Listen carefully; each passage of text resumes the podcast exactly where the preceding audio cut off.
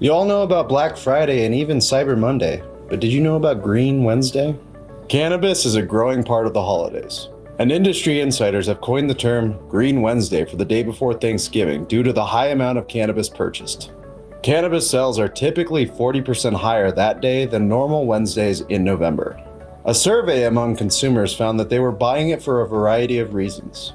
Some of the reasons given to use cannabis on Thanksgiving for dealing with family stress, as well as to cook with it and even make a gift of it. So let us know how you celebrated Thanksgiving.